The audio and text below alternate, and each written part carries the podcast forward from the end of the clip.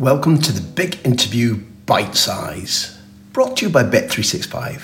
I'm Graham Hunter, and in each episode, you'll hear an elite footballer tell a story that's guaranteed to brighten your day. All of them come from my podcast, The Big Interview with Graham Hunter, which you can find by searching on Spotify or wherever you get your podcasts. This is Michael Laudrup. My aim with the maestro was simple. I wanted to get him to tell you how he did what he did. Here's me trying to do that, and Michael exceeding all of our expectations. Not for the first time.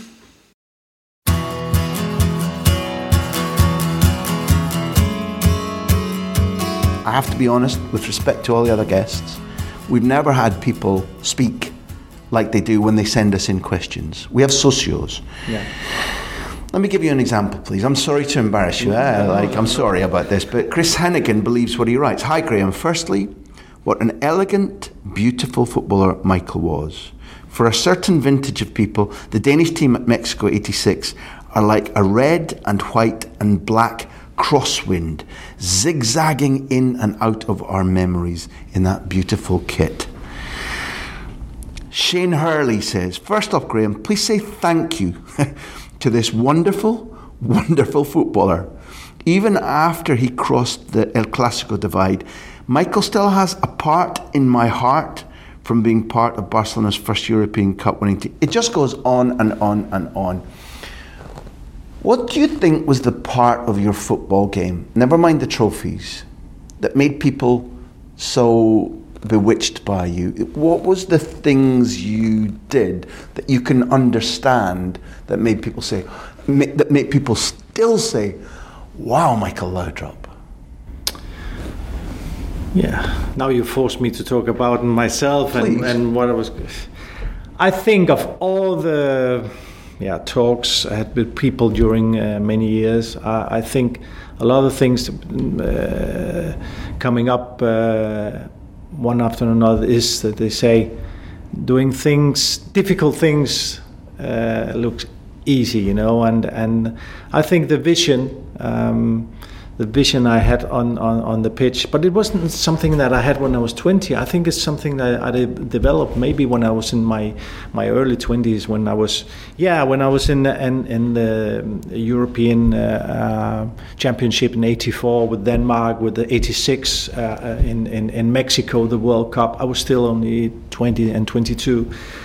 I was maybe a little a little different, maybe more direct, uh, and then I added that to my to my play with my vision, and that's maybe a little difficult to, to explain to people. But I was always orientated what happened on the right, on the left, and even sometimes behind, and that people when my peer, especially here in Spain, those years with, with Barcelona, uh, five years, and then with, with Madrid, is is that vision that I had for, for, for the others. How how can you see uh, that space who, wasn't there? I think combined with with my individual skills, uh, I think in maybe in one against one.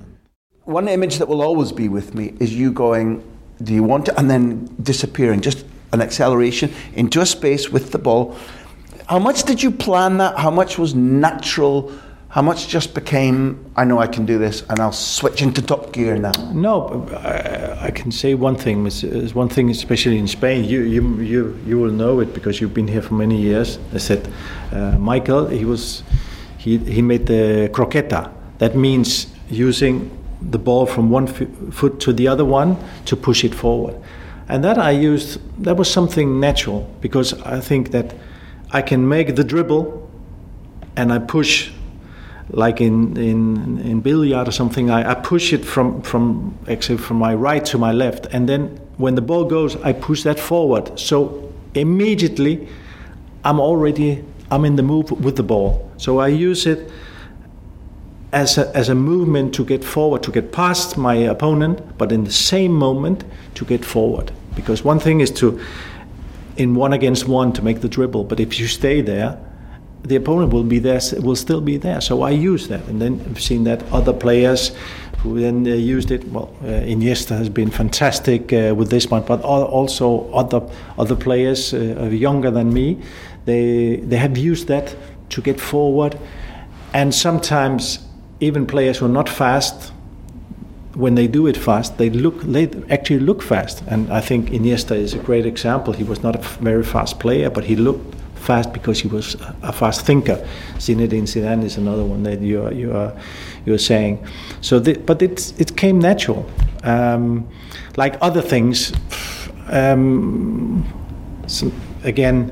Um, I think I did it two very famous th- uh, things in, in Spain, one with Romario and the other one with Raúl, and then I made a third one with the World Cup in '98 where I just lifted it over, and and I was asked how why did you do that? How did you did you train that? I said no, but there was no space on the ground because there was so many defenders there. So the only way I could get the pass through was to put it on top of the the players, and and it it came like that. Thank you for listening to the Big Interview Bite Size, brought to you by Bet365. All of these stories come from my podcast series, The Big Interview with Graham Hunter. There are interviews with over 100 elite footballers on our archive. Search for the show on Spotify, YouTube, or wherever you listen.